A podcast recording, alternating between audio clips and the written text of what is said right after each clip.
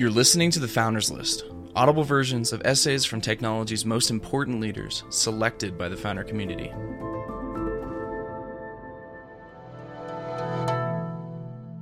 This is on Bitcoin maximalism, currency, and platform network effects, written by Vitalik Buterin, creator of Ethereum. Read by NFX. One of the latest ideas that has come to recently achieve some prominence in parts of the Bitcoin community is the line of thinking that has been described by both myself and others as Bitcoin dominance maximalism, or just Bitcoin maximalism for short. Essentially, the idea that an environment of multiple competing cryptocurrencies is undesirable, that it is wrong to launch yet another coin, and that it is both righteous and inevitable that the Bitcoin currency comes to take a monopoly position in the cryptocurrency scene. Note that this is distinct from the simple desire to support Bitcoin and make it better. Such motivations are unquestionably beneficial, and I personally continue to contribute to Bitcoin regularly via my Python library PyBitcoin tools. Rather, it is a stance that building something on Bitcoin is the only correct way to do things, and that doing anything else is unethical. Bitcoin maximalists often use network effects as an argument and claim that it is futile to fight against them. However, is this ideology such a good thing for the cryptocurrency community? And is its core claim that network effects are a powerful force strongly favoring the eventual dominance of already established currencies really correct? And even if it is, does that argument actually lead where its adherents think it leads? The technicals. First, an introduction to the technical strategies at hand. In general, there are three approaches to creating a new crypto protocol. One, build on Bitcoin the blockchain, but not Bitcoin the currency. Metacoins, for example, most features of Counterparty. 2. Build on Bitcoin the currency, but not Bitcoin the blockchain, sidechains. Or 3. Create a completely standalone platform. Meta protocols are relatively simple to describe.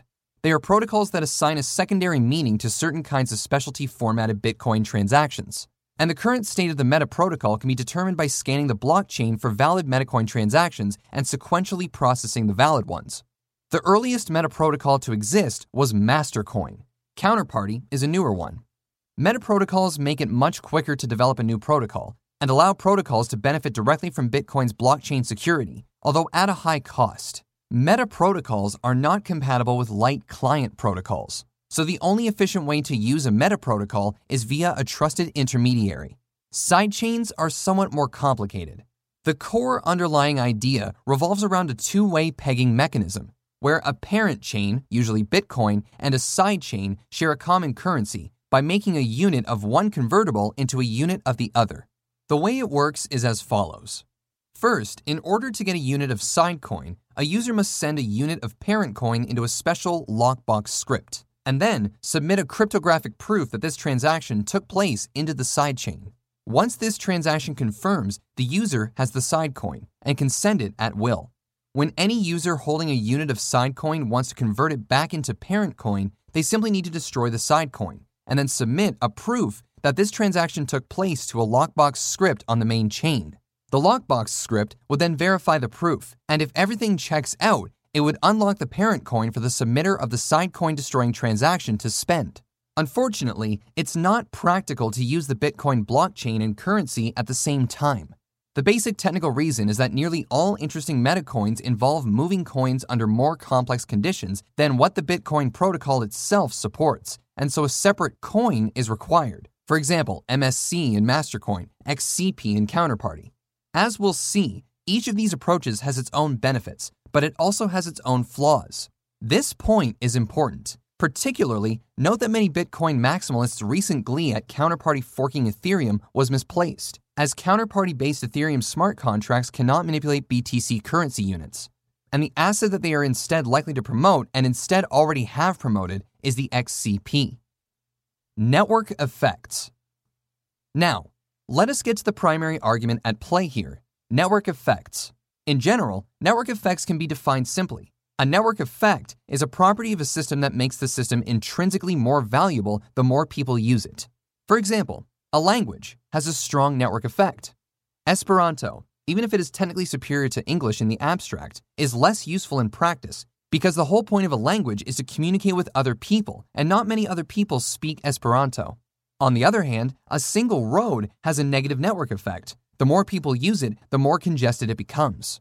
In order to properly understand what network effects are at play in a cryptoeconomic context, we need to understand exactly what these network effects are and exactly what thing each effect is attached to. Thus, to start off, let us list a few of the major ones. 1. Security effect. Systems that are more widely adopted derive their consensus from larger consensus groups, making them more difficult to attack. 2. Payment system network effect.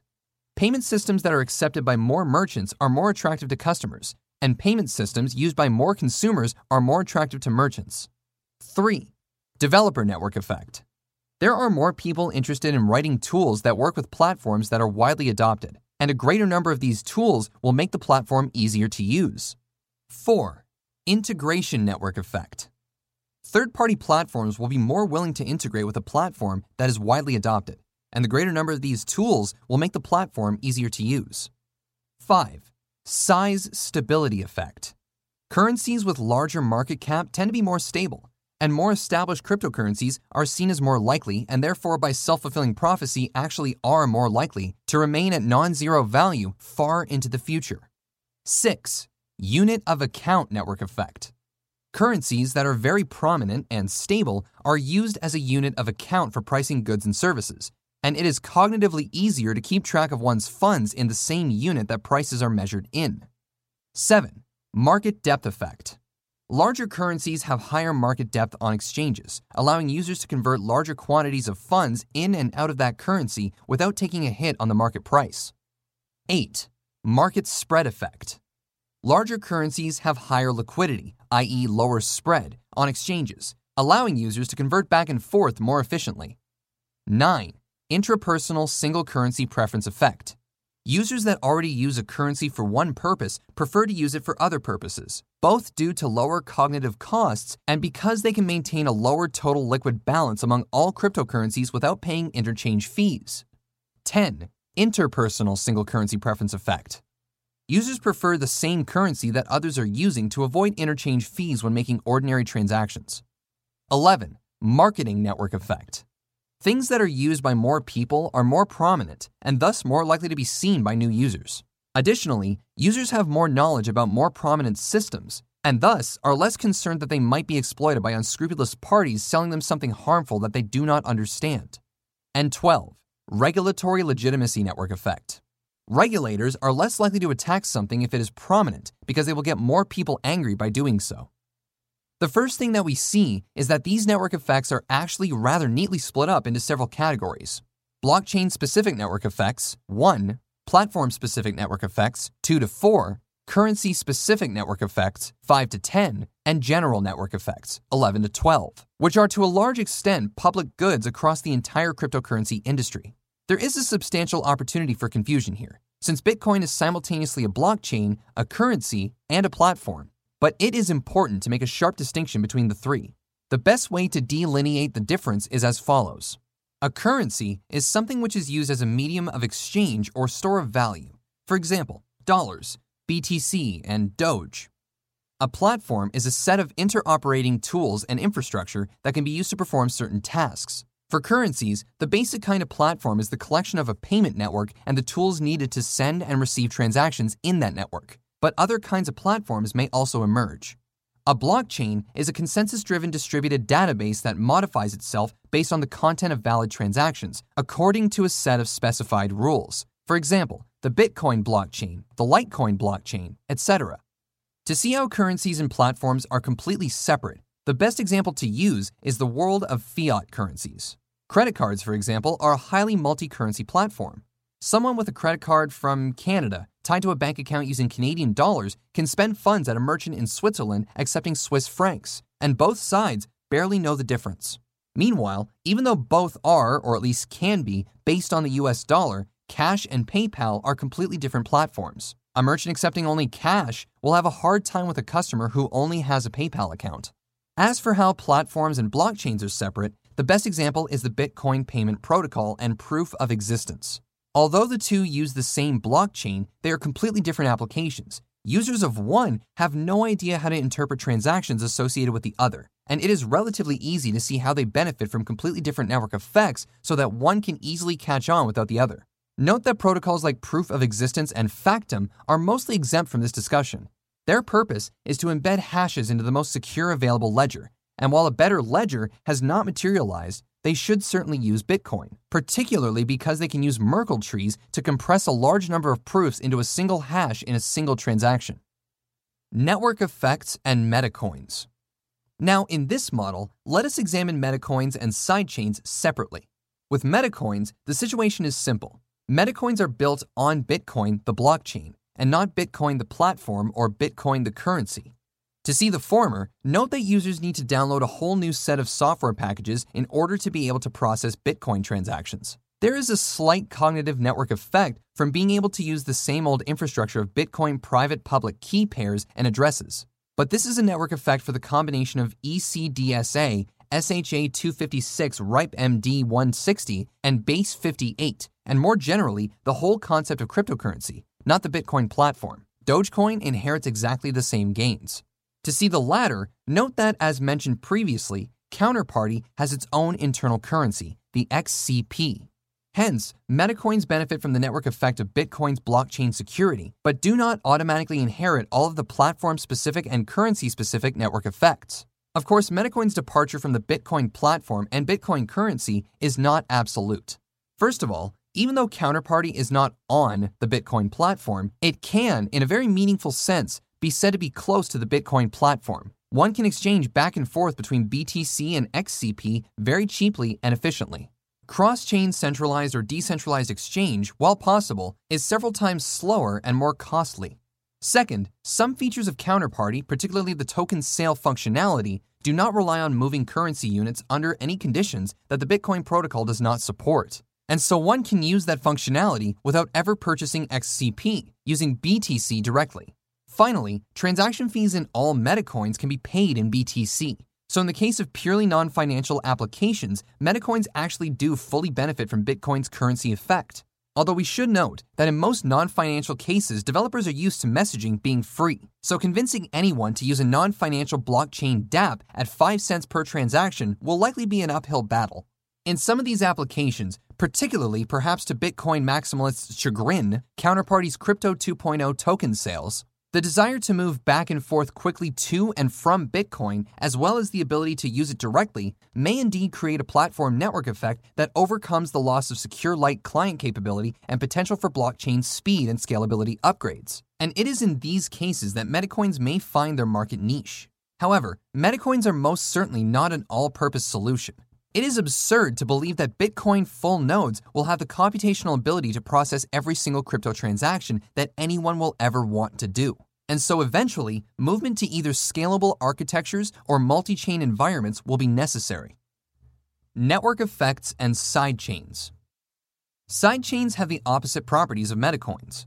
They are built on Bitcoin, the currency, and thus benefit from Bitcoin's currency network effects, but they are otherwise exactly identical to fully independent chains and have the same properties. This has several pros and cons. On the positive side, it means that although sidechains by themselves are not a scalability solution as they do not solve the security problem, future advancements in multi chain, sharding, or other scalability strategies are all open for them to adopt. On the negative side, however, they do not benefit from Bitcoin's platform network effects. One must download special software in order to be able to interact with the sidechain, and one must explicitly move one's bitcoins onto a sidechain in order to be able to use it. A process which is equally as difficult as converting them into a new currency in a new network via a decentralized exchange. In fact, Blockstream employees have themselves admitted that the process of converting sidecoins back into bitcoins is relatively inefficient to the point that most people seeking to move their bitcoins there and back will in fact use exactly the same centralized or decentralized exchange processes as would be used to migrate to a different currency on an independent blockchain. Additionally, note that there is one security approach that independent networks can use which is not open to sidechains proof of stake. The reasons for this are twofold. First, one of these key arguments in favor of proof of stake is that even a successful attack against proof of stake will be costly for the attacker as the attacker will need to keep his currency units deposited and watch their value drop drastically as the market realizes that the coin is compromised. This incentive effect does not exist if the only currency inside of a network is pegged to an external asset whose value is not so closely tied to that network's success. Second, proof of stake gains much of its security because the process of buying up 50% of a coin in order to mount a takeover attack will itself increase the coin's price drastically, making the attack even more expensive for the attacker. In a proof of stake sidechain, however, one can easily move a very large quantity of coins into a chain from the parent chain and mount the attack without moving the asset price at all. Note that both of these arguments continue to apply even if Bitcoin itself upgrades to proof of stake for its security. Hence, if you believe that proof of stake is the future, then both metacoins and sidechains, or at least pure sidechains, become highly suspect. And thus, for that purely technical reason, Bitcoin maximalism, or for that matter, Ether maximalism, or any other kind of currency maximalism, becomes dead in the water. Currency network effects, revisited. Altogether, the conclusion from the previously mentioned two points is twofold. First, there is no universal and scalable approach that allows users to benefit from Bitcoin's platform network effects. Any software solution that makes it easy for Bitcoin users to move their funds to sidechains can be easily converted into a solution that makes it just as easy for Bitcoin users to convert their funds into an independent currency on an independent chain. On the other hand, however, currency network effects are another story and may indeed prove to be a genuine advantage for Bitcoin based sidechains over fully independent networks. So, what exactly are these effects, and how powerful is each one in this context? Let us go through them again. 1. Size stability network effect. Larger currencies are more stable. This network effect is legitimate, and Bitcoin has shown to be less volatile than smaller coins. 2. Unit of account network effect. Very large currencies become units of account, leading to more purchasing power stability via price stickiness as well as higher salience. Unfortunately, Bitcoin will likely never be stable enough to trigger this effect. The best empirical evidence we can see for this is likely the valuation history of gold. 3. Market depth effect. Larger currencies support larger transactions without slippage and have a lower bid ask spread. These effects are legitimate up to a point, but then beyond that point, perhaps a market cap of 10 to 100 million, the market depth is simply good enough and the spread is low enough for nearly all types of transactions, and the benefit from further gains is small.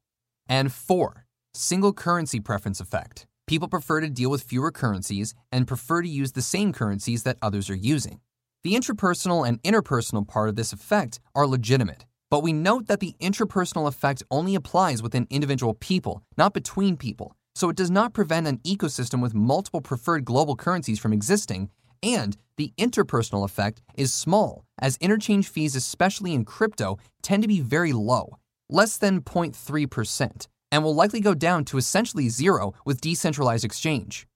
Hence, the single currency preference effect is likely the largest concern, followed by size stability effects, whereas the market depth effects are likely relatively tiny once a cryptocurrency gets to a substantial size. However, it is important to note that the points just mentioned have several major caveats. First, if 1 and 2 dominate, then we know of explicit strategies for making a new coin that is even more stable than Bitcoin, even at a smaller size. Thus, they are certainly not points in Bitcoin's favor.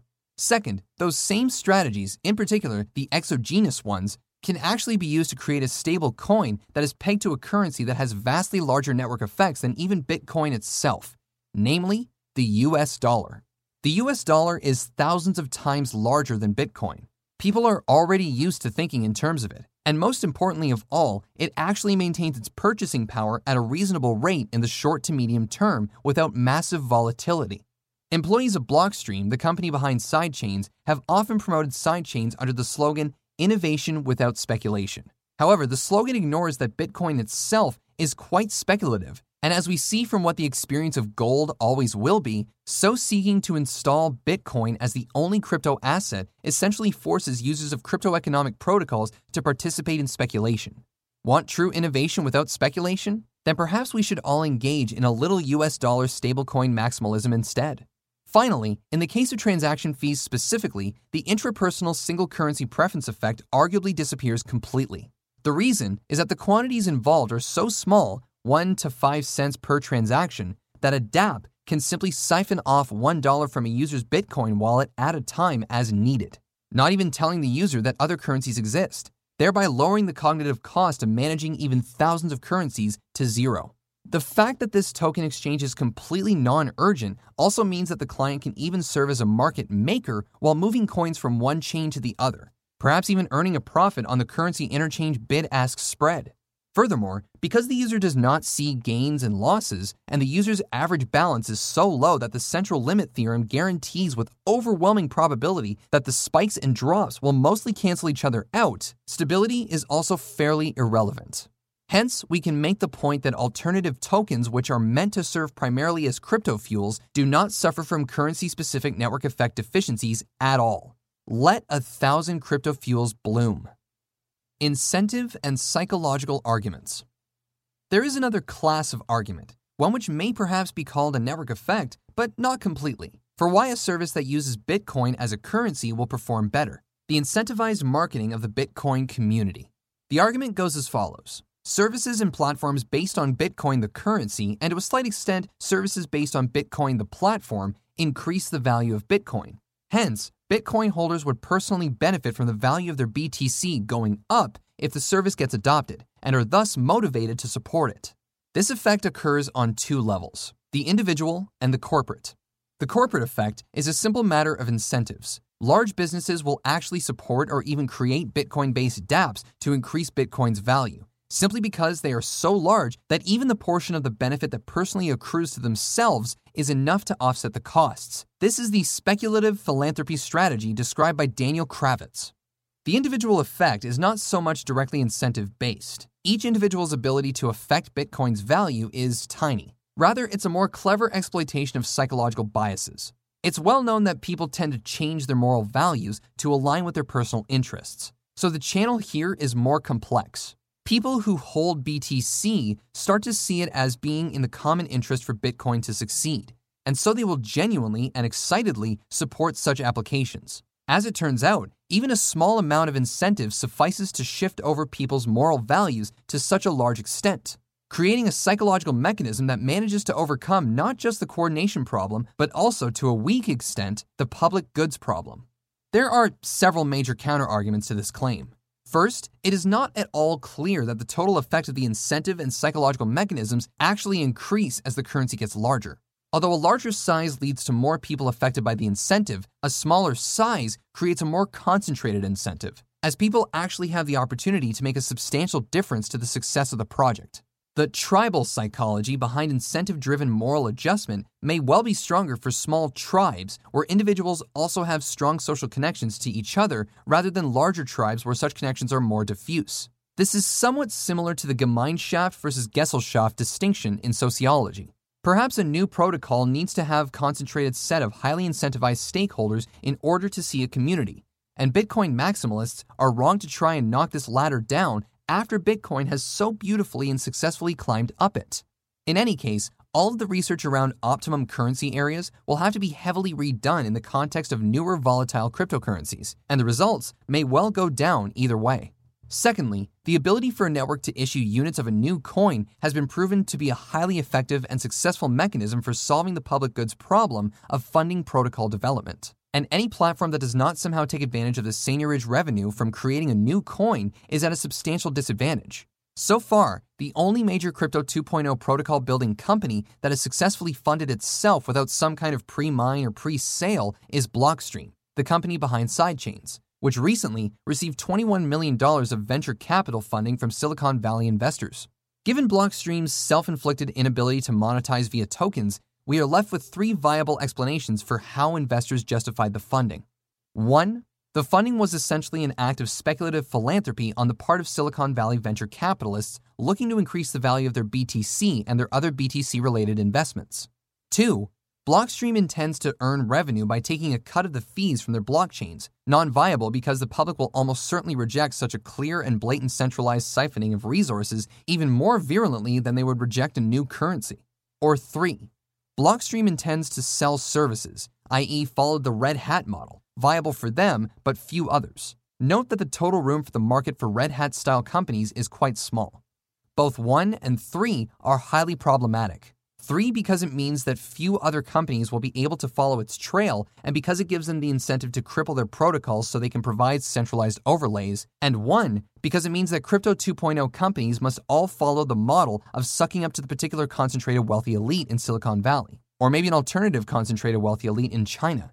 Hardly a healthy dynamic for a decentralized ecosystem that prides itself on its high degree of political independence and its disruptive nature. Ironically enough, the only independent sidechain project that has so far announced itself, Truthcoin, has actually managed to get the best of both worlds. The project got on the good side of the Bitcoin maximalist bandwagon by announcing that it will be a sidechain, but in fact, the development team intends to introduce into the platform two coins, one of which will be a BTC sidechain token and the other an independent currency that is meant to be, that's right, crowd sold. A new strategy. Thus, we see that while currency network effects are sometimes moderately strong, and they will indeed exert a preference pressure in favor of Bitcoin over other existing cryptocurrencies, the creation of an ecosystem that uses Bitcoin exclusively is a highly suspect endeavor, and one that will lead to a total reduction and increased centralization of funding, as only the ultra rich have sufficient concentrated incentive to be speculative philanthropists, closed doors in security, no more proof of stake, and is not even necessarily guaranteed to end with Bitcoin willing. So, is there an alternative strategy that we can take? Are there ways to get the best of both worlds, simultaneously currency network effects and securing the benefits of new protocols launching their own coins? As it turns out, there is. The dual currency model. The dual currency model, arguably pioneered by Robert Sams, although in various incarnations independently discovered by BitShares, Truthcoin, and myself, is at its core simple. Every network will contain two or even more currencies, splitting up the role of medium of transaction and vehicle of speculation and stake. The latter two roles are best merged, because as previously mentioned, proof of stake works best when participants suffer the most from a fork. The transactional currency will be either a Bitcoin sidechain, as in Truthcoin's model, or an endogenous stablecoin, or an exogenous stablecoin that benefits from the almighty currency network effect of the US dollar, or euro, or CNY, or SDR, or whatever else. Hayekian currency competition will determine which kind of Bitcoin, altcoin, or stablecoin users prefer. Perhaps sidechain technology can even be used to make one particular stablecoin transferable across many networks. The Vol coin will be the unit of measurement of consensus, and Vol coins will sometimes be absorbed to issue new stablecoins when stablecoins are consumed to pay transaction fees. Hence, Vol coins can be valued as a percentage of future transaction fees. Vol coins can be crowd-sold, maintaining the benefit of a crowd sale as a funding mechanism. If we decide that explicit pre mines or pre sales are unfair, or that they have bad incentives because the developer's gain is front loaded, then we can instead use voting, as in DPoS or prediction markets, to distribute coins to developers in a decentralized way over time. Another point to keep in mind is what happened to the Volcoins themselves. Technological innovation is rapid, and if each network gets unseated within a few years, then the Vol coins may well never see substantial market cap. One answer is to solve the problem by using a clever combination of Satoshian thinking and good old fashioned recursive punishment systems from the offline world. Establish a social norm that every new coin should pre allocate 50 to 75% of its units to some reasonable subset of the coins that came before it that directly inspired its creation, and enforce the norm blockchain style. If your coin does not honor its ancestors, then its descendants will refuse to honor it, instead, sharing the extra revenues between the originally cheated ancestors and themselves, and no one will fault them for that. This would allow Vol coins to maintain continuity over the generations. Bitcoin itself can be included among the list of ancestors for any new coin. Perhaps an industry wide agreement of this sort is what is needed to promote the kind of cooperative and friendly evolutionary competition that is required for a multi chain crypto economy to be truly successful. Would we have used a Volcoin stablecoin model for Ethereum had such strategies been well known six months ago? Quite possibly, yes. Unfortunately, it's too late to make the decision now at the protocol level, particularly since the Ether Genesis block distribution and supply model is essentially finalized. Fortunately, however, Ethereum allows users to create their own currencies inside of contracts. So it is entirely possible that a system can simply be grafted on, albeit slightly unnaturally, over time. Even without such a change, Ether itself will retain a strong and steady value as a crypto fuel, and as a store of value for Ethereum based security deposits, simply because of the combination of the Ethereum blockchain's network effect, which actually is a platform network effect as all contracts on the Ethereum blockchain have a common interface and can trivially talk to each other, and the weak currency network effect argument described for crypto fuels preserves for it a stable position. For 2.0 multi chain interaction, however, and for future platforms like Truthcoin, the decision of which new coin model to take is all too relevant. For more of these audio essays from the people who built companies like Instacart, Facebook, Trello, HubSpot, and Dropbox, visit founderslist.nfx.com and subscribe to the NFX podcast, now streaming on all platforms.